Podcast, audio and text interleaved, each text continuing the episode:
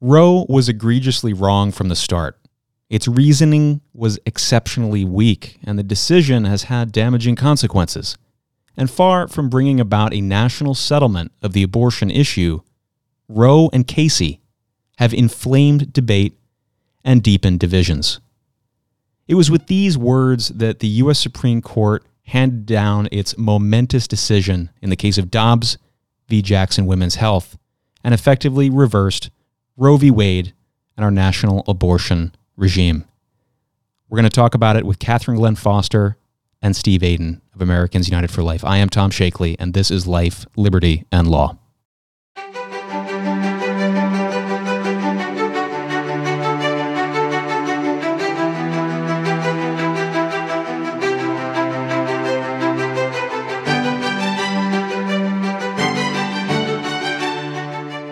Welcome to Life, Liberty, and Law from Americans United for Life, where we advance the human right to life in culture, law, and policy. I am Tom Shakely, and I couldn't be more thrilled to be with you today alongside Catherine Glenn Foster, our president and CEO, and Stephen H. Aden, our chief legal officer and general counsel. Today, Roe v. Wade is no more. Catherine, Steve, how are you feeling? Absolutely euphoric that there's no real word to describe just the lightness and, and the joy that um, that we feel today knowing that that after 50 years they have finally taken away our chains. They've finally you know rung the starting bell and we can finally start to make real, real progress. We've worked for 50 years. We've passed hundreds of pro life laws doing what we can. But now, some of those laws that have been enjoined for decades, they can finally go into effect and have the effect that they were meant to to protect moms, to protect babies. Incredible, a, a wonderful day. That's so right, Catherine. I know, Steve, you've been working on this issue for so long as well.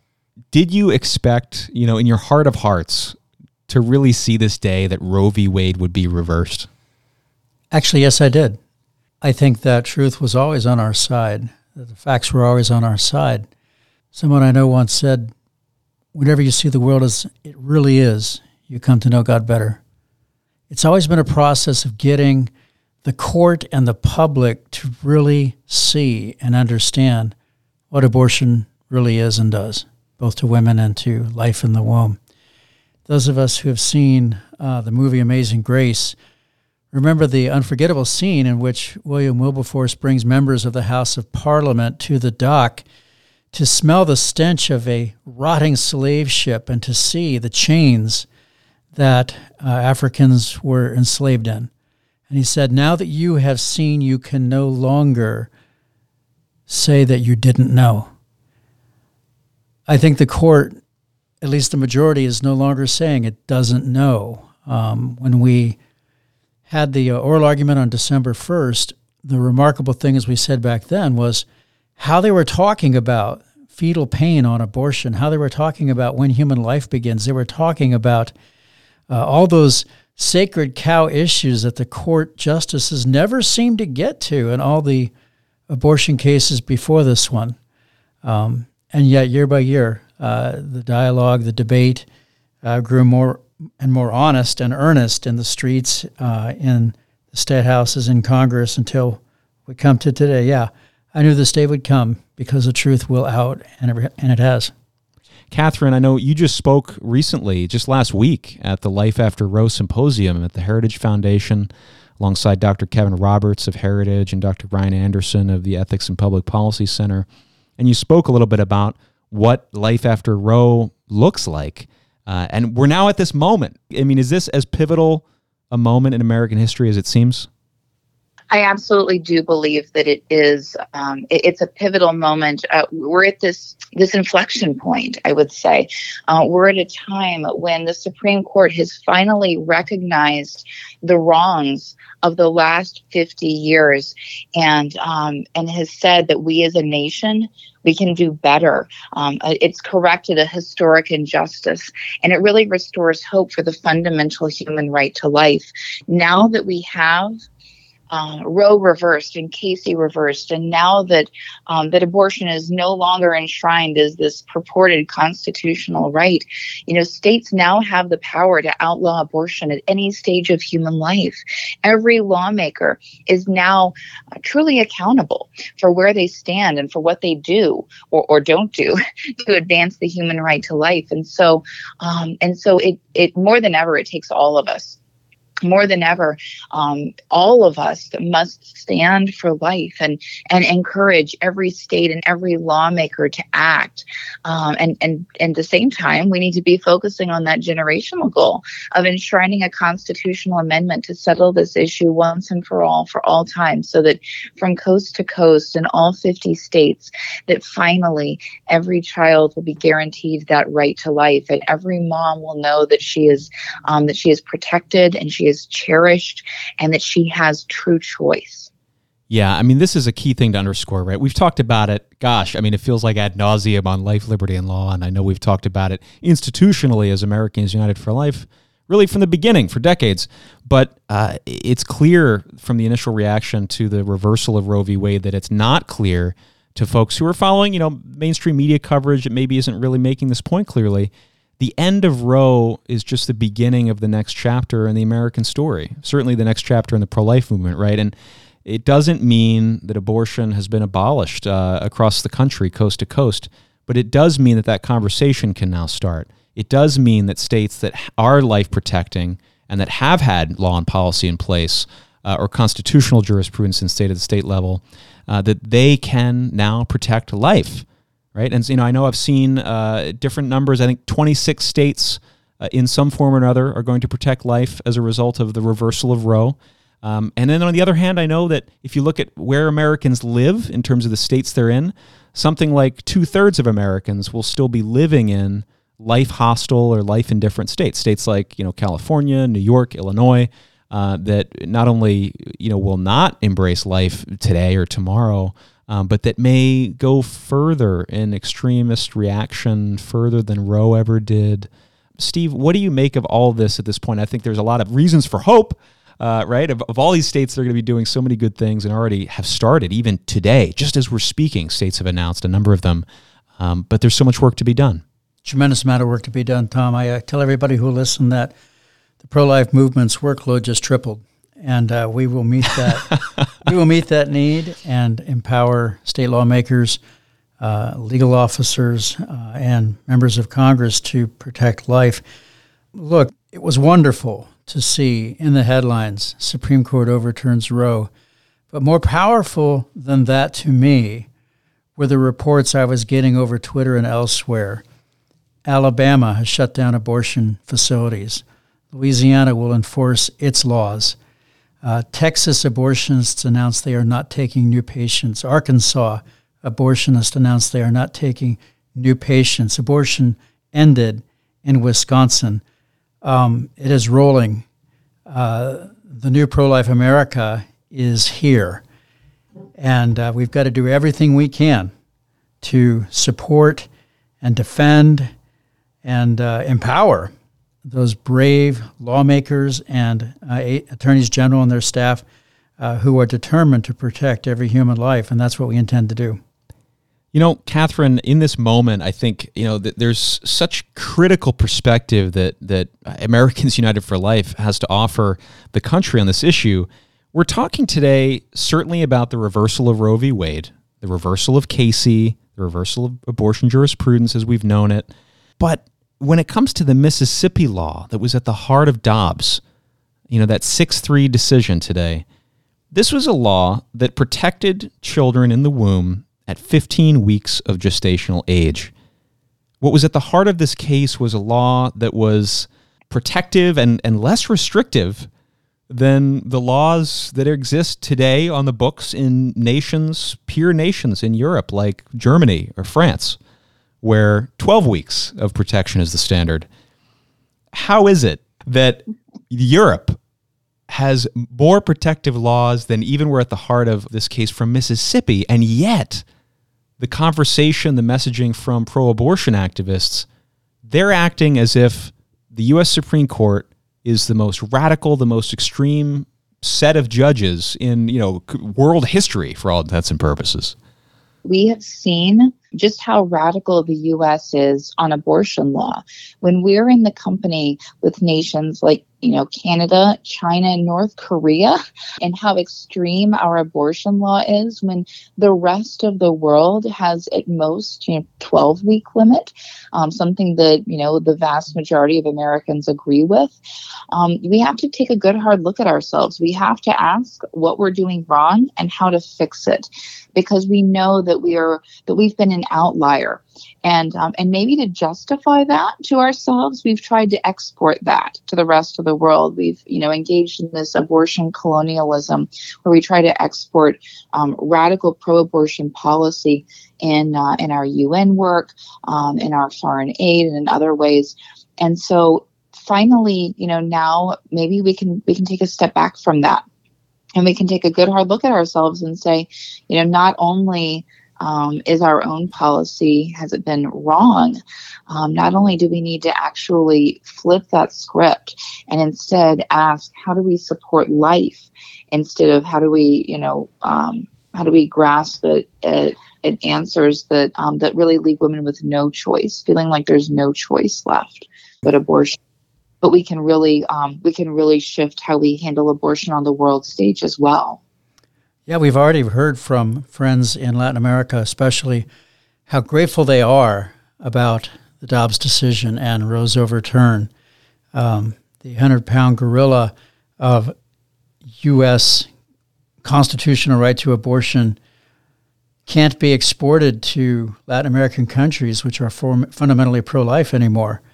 Um, I've said uh, many times, in many ways, that after Roe is overturned, there is no federal policy favoring abortion. In fact, the federal laws and our regulations all create exceptions for funding or empowering or assisting in elective abortions. The federal policy is fundamentally pro life. So, regardless of what you're hearing from the Biden administration today and what you'll hear going forward for quite a long time, there is no federal law and no federal policy that promotes elective abortion. Once again, they are just making it up. And our friends, our allies in uh, Latin America and elsewhere recognize that. Uh, they see that the emperor has no clothes, uh, and they're looking forward to relief from uh, the hegemony, really, of the U.S. and uh, non governmental organizations that want to export this so called fundamental right to abortion. Yeah, you know, uh, when I was on the metro, uh, first going to the Supreme Court uh, and then coming from the Supreme Court from Union Station to uh, Americans United for Life today, there were folks coming in uh, clearly who were there. They were going to the court uh, either on the pro life or pro abortion side of things. Um, but then, you know, there's just everybody doing their daily thing. You know, it's a Friday in Washington, D.C. in the summer. So it's a bit of a different vibe in the summer, a bit more laid back. And it was just fascinating to see the difference between the folks who were there. They were on a mission, right? Going to the Supreme Court to make their voice heard. Um, but then you see just everybody living their normal lives, you know. Uh, and I was struck by you know a comment uh, as I walked by a store here near our office. Uh, you know, a woman called out and she said, you know, hey, I hope you make it a great day. That kind of spirit that, that you're encountering on the street here, I think, you know, it, it helps reassure me. It helps take me out of the bubble that we can all find ourselves sometimes in, whatever the bubble's name is Twitter, the news, the news cycle, uh, the, pro, the abortion issue and to realize that for the vast majority of Americans, not only are they not supportive of abortion, but today is not a day, uh, you know, for them in the way that it might be for someone like, uh, you know, Alexandria Ocasio Cortez, who was out there saying that women, in her view, have woken up with fewer rights today. Catherine, I mean, how do you react to that? You know, AOC there on the floor of the House saying that kind of thing. You know, how do you react as a woman? How do you react as a pro life leader? How do you react as a mom? Uh, it, really, I, am just sad. I'm sad that someone, uh, anyone, and especially a woman, would really harm her fellow woman by saying that, that we need that. Um, that's the same kind of of idea. It's the same kind of, of faulty ideology that the Supreme Court gave us in 1992 in Planned Parenthood v. Casey. It's been, you know, what, 30 years now um, of this of this idea espoused by the court that women rely on abortion to succeed. That um, that that this ruling today now is um, is somehow a failure or a miscarriage of justice, and that um, and that it needs to be fixed. That women need to be fixed in order to participate fully in mm. um, in business or in or in civic life and um, and it's for me it's hard to imagine um, a less um, a, a, less feminist idea, if you lean that way, or a less um, woman um, positive view, or or you know if you um, if you're a person of faith a less biblical view. You know we don't you know we were created as we are. You know we're fearfully and wonderfully made. And um, and we're, we were created unique every single one of us but also we were created male and female. And it's it's not like women are broken and um, and need to be sterilized or fixed. Um, the way some of our country um, some of our our companies, some of our nations right. um, industries seem to think when they're saying, well, you know, we, we won't pay for your your child care, we won't give you a flexible work schedule or work, uh, you know, work from home or anything, but we will pay for you to go to another state for a couple days and go get an abortion. Um, you know, that's that's it, it's bad business, it's bad morality, it's bad for our nation, it's bad for our hearts. Yeah, thank you, Catherine. I think, you know, two things, uh, and then we're going to pivot a little bit into the language of the decision, and we'll look to you for that, Steve, uh, to walk us through some of the key key takeaways. Uh, but first, I want to highlight, you know, uh, Catherine, I know you spoke recently with Ben Domenech at Fox News, and you did a great uh, special that they have out now. Uh, it's called Overturning Roe, and it's this is my subhead, not theirs, but it's sort of like the story of how we did it uh, and you are there and you speak alongside some other amazing, powerful pro life women and advocates. Uh, that uh, is available if you're listening to this. Just check out uh, Catherine's Twitter account. Uh, we're going to link to it in the show notes. Um, that is out. I know you've tweeted that, Catherine, and um, you can also uh, just Google overturning Roe Fox Nation to find that. We'll link to the direct video as well in the show notes. Um, really important to capture this moment that we're in, how we got here, what's next.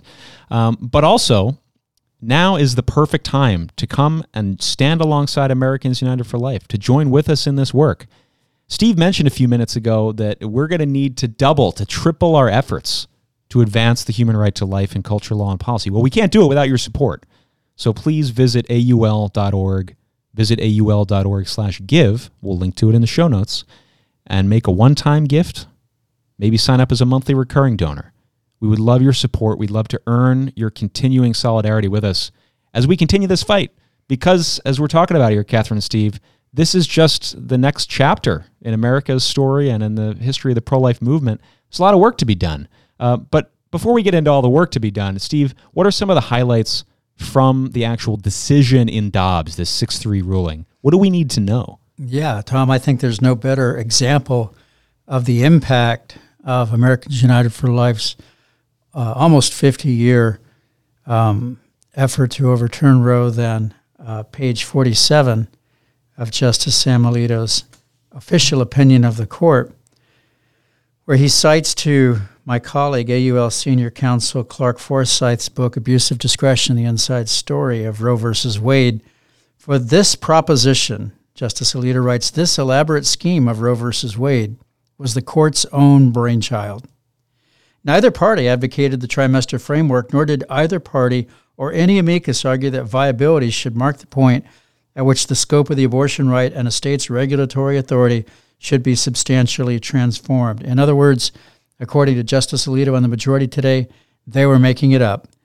And it's a thrill and a privilege to be working with AUL's Clark Forsyth uh, and to see that citation as uh, a feather in his cap and in the cap of AUL for decades of work to overturn Roe versus Wade. So, a salute to you, my friend, and congratulations to your great work.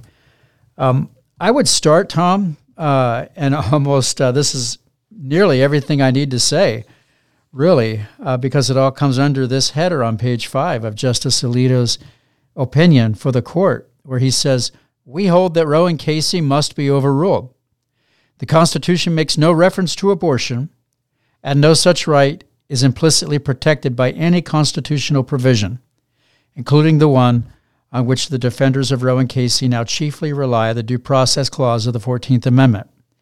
That provision has been held to guarantee some rights that are not mentioned in the Constitution, but any such rights must be deeply rooted in this nation's history and tradition and implicit in the concept of order liberty. The right to abortion does not fall within this category. That's the top line holding of the majority of the court. Roe is gone, all aspects of Roe. Um, there's a new day uh, to fight for life uh, in court and to implement arguments that we have implemented all along from uh, the authority of the states to protect life all the way to conception, uh, all the way to conceivably arguing that life in the womb should be protected constitutionally. And uh, we will be pushing hard uh, in the future, the very near future, I think, for a nation that is unified under its constitution in its recognition that all human lives deserve protection. Um, Justice Alito's decision also repudiates the so called reliance interests of Planned Parenthood versus Casey, where the court uh, determined not to overturn Roe by a bare majority, but did say that women had come to rely on the availability of abortion lest contraception fail. Uh, and the court said that's not true. Women succeed today. They have not and will not require abortion to succeed, a point that you, Catherine, have made over and over again, and many other successful women who are our friends and colleagues have made. Now the court has finally listened. And I think most importantly for me, Justice Alito makes it clear in this opinion that abortion is different because abortion alone involves the intentional destruction of human life. It's his way of saying to the dissenters, the three in the dissent, and to many others, uh, political leaders and others in America, you don't get it. This is not just any ordinary so called constitutional right. This is about another life. This is about another human being. And that's what makes it special. And that's why this right to destroy has never been in the Constitution. And that's why states now have the legal authority going forward to strive to protect every single one of those human lives because they are precious. That's what we intend to do, Tom. And let's talk about what that looks like just briefly. I know, Steve, you're doing a lot of writing, and there's going to be more to come from Americans United for Life in this post Roe world. But when we talk about a constitutional solution, something like a constitutional amendment, I know you and I have talked about looking to something like the 13th Amendment, right? And just as a refresher, you know, in effect, that would look like, theoretically, you know, language like abortion shall not exist in the United States Right? Simple as that. In, in, in, oh, yeah. in, an era of, you know, thousand page omnibus bills, you think, can it really be so simple? And sure, there'd be some some language in there, some sub sub points, but that would basically be it, right? That would be the theory. Yes, we think so. Um, it's a tough, knotty problem when you look at ideological concepts like what does uh, humanity involve? Um, what is a person? Uh, those are important questions that we can and should debate. But the language of the 13th Amendment cuts the Gordian knot, I think, as you said, and it goes right to the quick and simply says abortion shall not exist. Now, there will be an exception for medical situations in which the life of the mother must be preserved, and those will come either in a discrete section of, a, of that exception to protect women or possibly in the definition of abortion. But this protects lives in virtually all circumstances. And that's what we think the nation should move forward and do. The reason is that now that Roe is gone, uh, about one third of the states will continue to have abortion on demand, continue to pretend that they are defending a fundamental right to destroy human life. Another one third uh, will have very strong protections for life um, and call that same policy murder. And then another third of the states will be battlegrounds in the state legislatures and in the state courts, fights in which Americans United for Life and our partners will be engaged. But frankly, Tom, I, I doubt, honestly, that this nation can long endure where half of its states purport to protect a fundamental right to destroy life in the womb and the other half call it murder. I don't think that's tenable. And I think we need to talk about truth, as I said, what abortion really is and does. And we have to move toward protecting all life in each state. And the only way to do that in the long term is a constitutional amendment. And that's what we will be fighting for. The, um, uh, that's the only choice we have. Uh, anything that we do in Congress is laudable but temporary. Anything in states involves 50 different policies. Um, we must do this, and we will. It is a generational fight. Overturning Roe was a nearly 50 year generational fight, and we accomplished it. This may be the generational battle of the coming generation. So I say to young people, I mean, Catherine, you and you, you can relate to doing rallies at youth events as I have and saying, Roe versus Wade will be overturned in our lifetime. And then tongue in cheek saying to the mostly young audience, that means my lifetime, not yours. um, and I thank God that we have seen this in our lifetime. But this generational fight of protecting every life with the constitutional amendment may be uh, the fight for the next generation. And thankfully, by God's grace, uh, there are now more young people than ever, uh, more young people than older people who identify as pro life and are willing to fight that fight for their preborn brothers and sisters. So we say, bring it on. Well, and we know this is an intergenerational issue. It always has been, it always will be. It's going to require people having a sense of moral clarity, having their bearings about them uh, being willing to wade through the issue rationally, reasonably, and then apply it in their own lives. Uh, you know, that's what love and solidarity are all about. I mean, I think, you know, Steve, you're mentioning in this long term view that, yeah, we need the Supreme Court, we need the Constitution uh, to speak with clarity on the human right to life. Why is it that the human right to life, that unborn children, that the preborn, are the only population in America that have not been afforded protections through the Constitution. Why? This is a justice issue. And Catherine, I know you know you speak to audiences all the time, and you and I have spoken about even some of these hard issues. You know, you were we talked about this on the podcast before. You know, your great exchange with uh, Democrat uh, and pro-abortion, unfortunately, Representative Jamie Raskin, where he brought up the the hard cases, right, uh, of things like rape and incest. You know, kind of tangential to that is what Steve mentioned there. Issues uh, where it's you know, do you need to get an abortion to save the life of a mother? And we know a lot of this does come down to defining our terms and being clear. Well, what is an abortion? An abortive act, an abortion, is always the direct and intentional killing of the unborn child. And fortunately, there's no medical intervention that necessitates the intentional or direct killing of the unborn child to save the life of a mother or to do good. It may be the case, you know, whether in the case of an early delivery uh, in order to uh, perform a life saving surgery, in order to address something like an ectopic pregnancy, where because of where the child's implanted, there's no chance, at least currently with current medical technology, there's no chance, tragically, for that child to come to full term to live birth. Uh, and so a doctor goes in to save the one patient he knows he can. But the doctor's not going in saying, I hope I can kill that child. If he could, he would save both the mother and the child. And so we know in these cases that, you know, when we hear this phrase sometimes, medically necessary abortions, there's no such thing. There's never a medical necessity to kill the unborn. Doctors yeah. always want to save both patients. And this is going to be, I think, a big educational point in law and policy on both the state and federal level and in any constitutional resolution is helping people understand that, right? Sure, that's right. And yeah, that's why I mentioned earlier that what the law has to do is make sure that it doesn't sweep innocent women uh, under the same rule by making it clear that this is not abortion, uh, this unintended consequence of losing the pre viability infant uh, in order to save the mother. We love them both, and uh, we strive in law and in culture to save and cherish them both.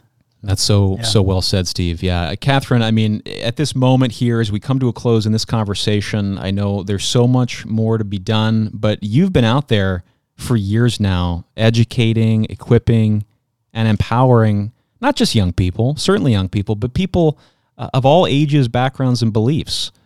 Uh, are you excited to get back out there? I mean, what what do you, what gets you most fired up about the uh, the the year to come? Let's say.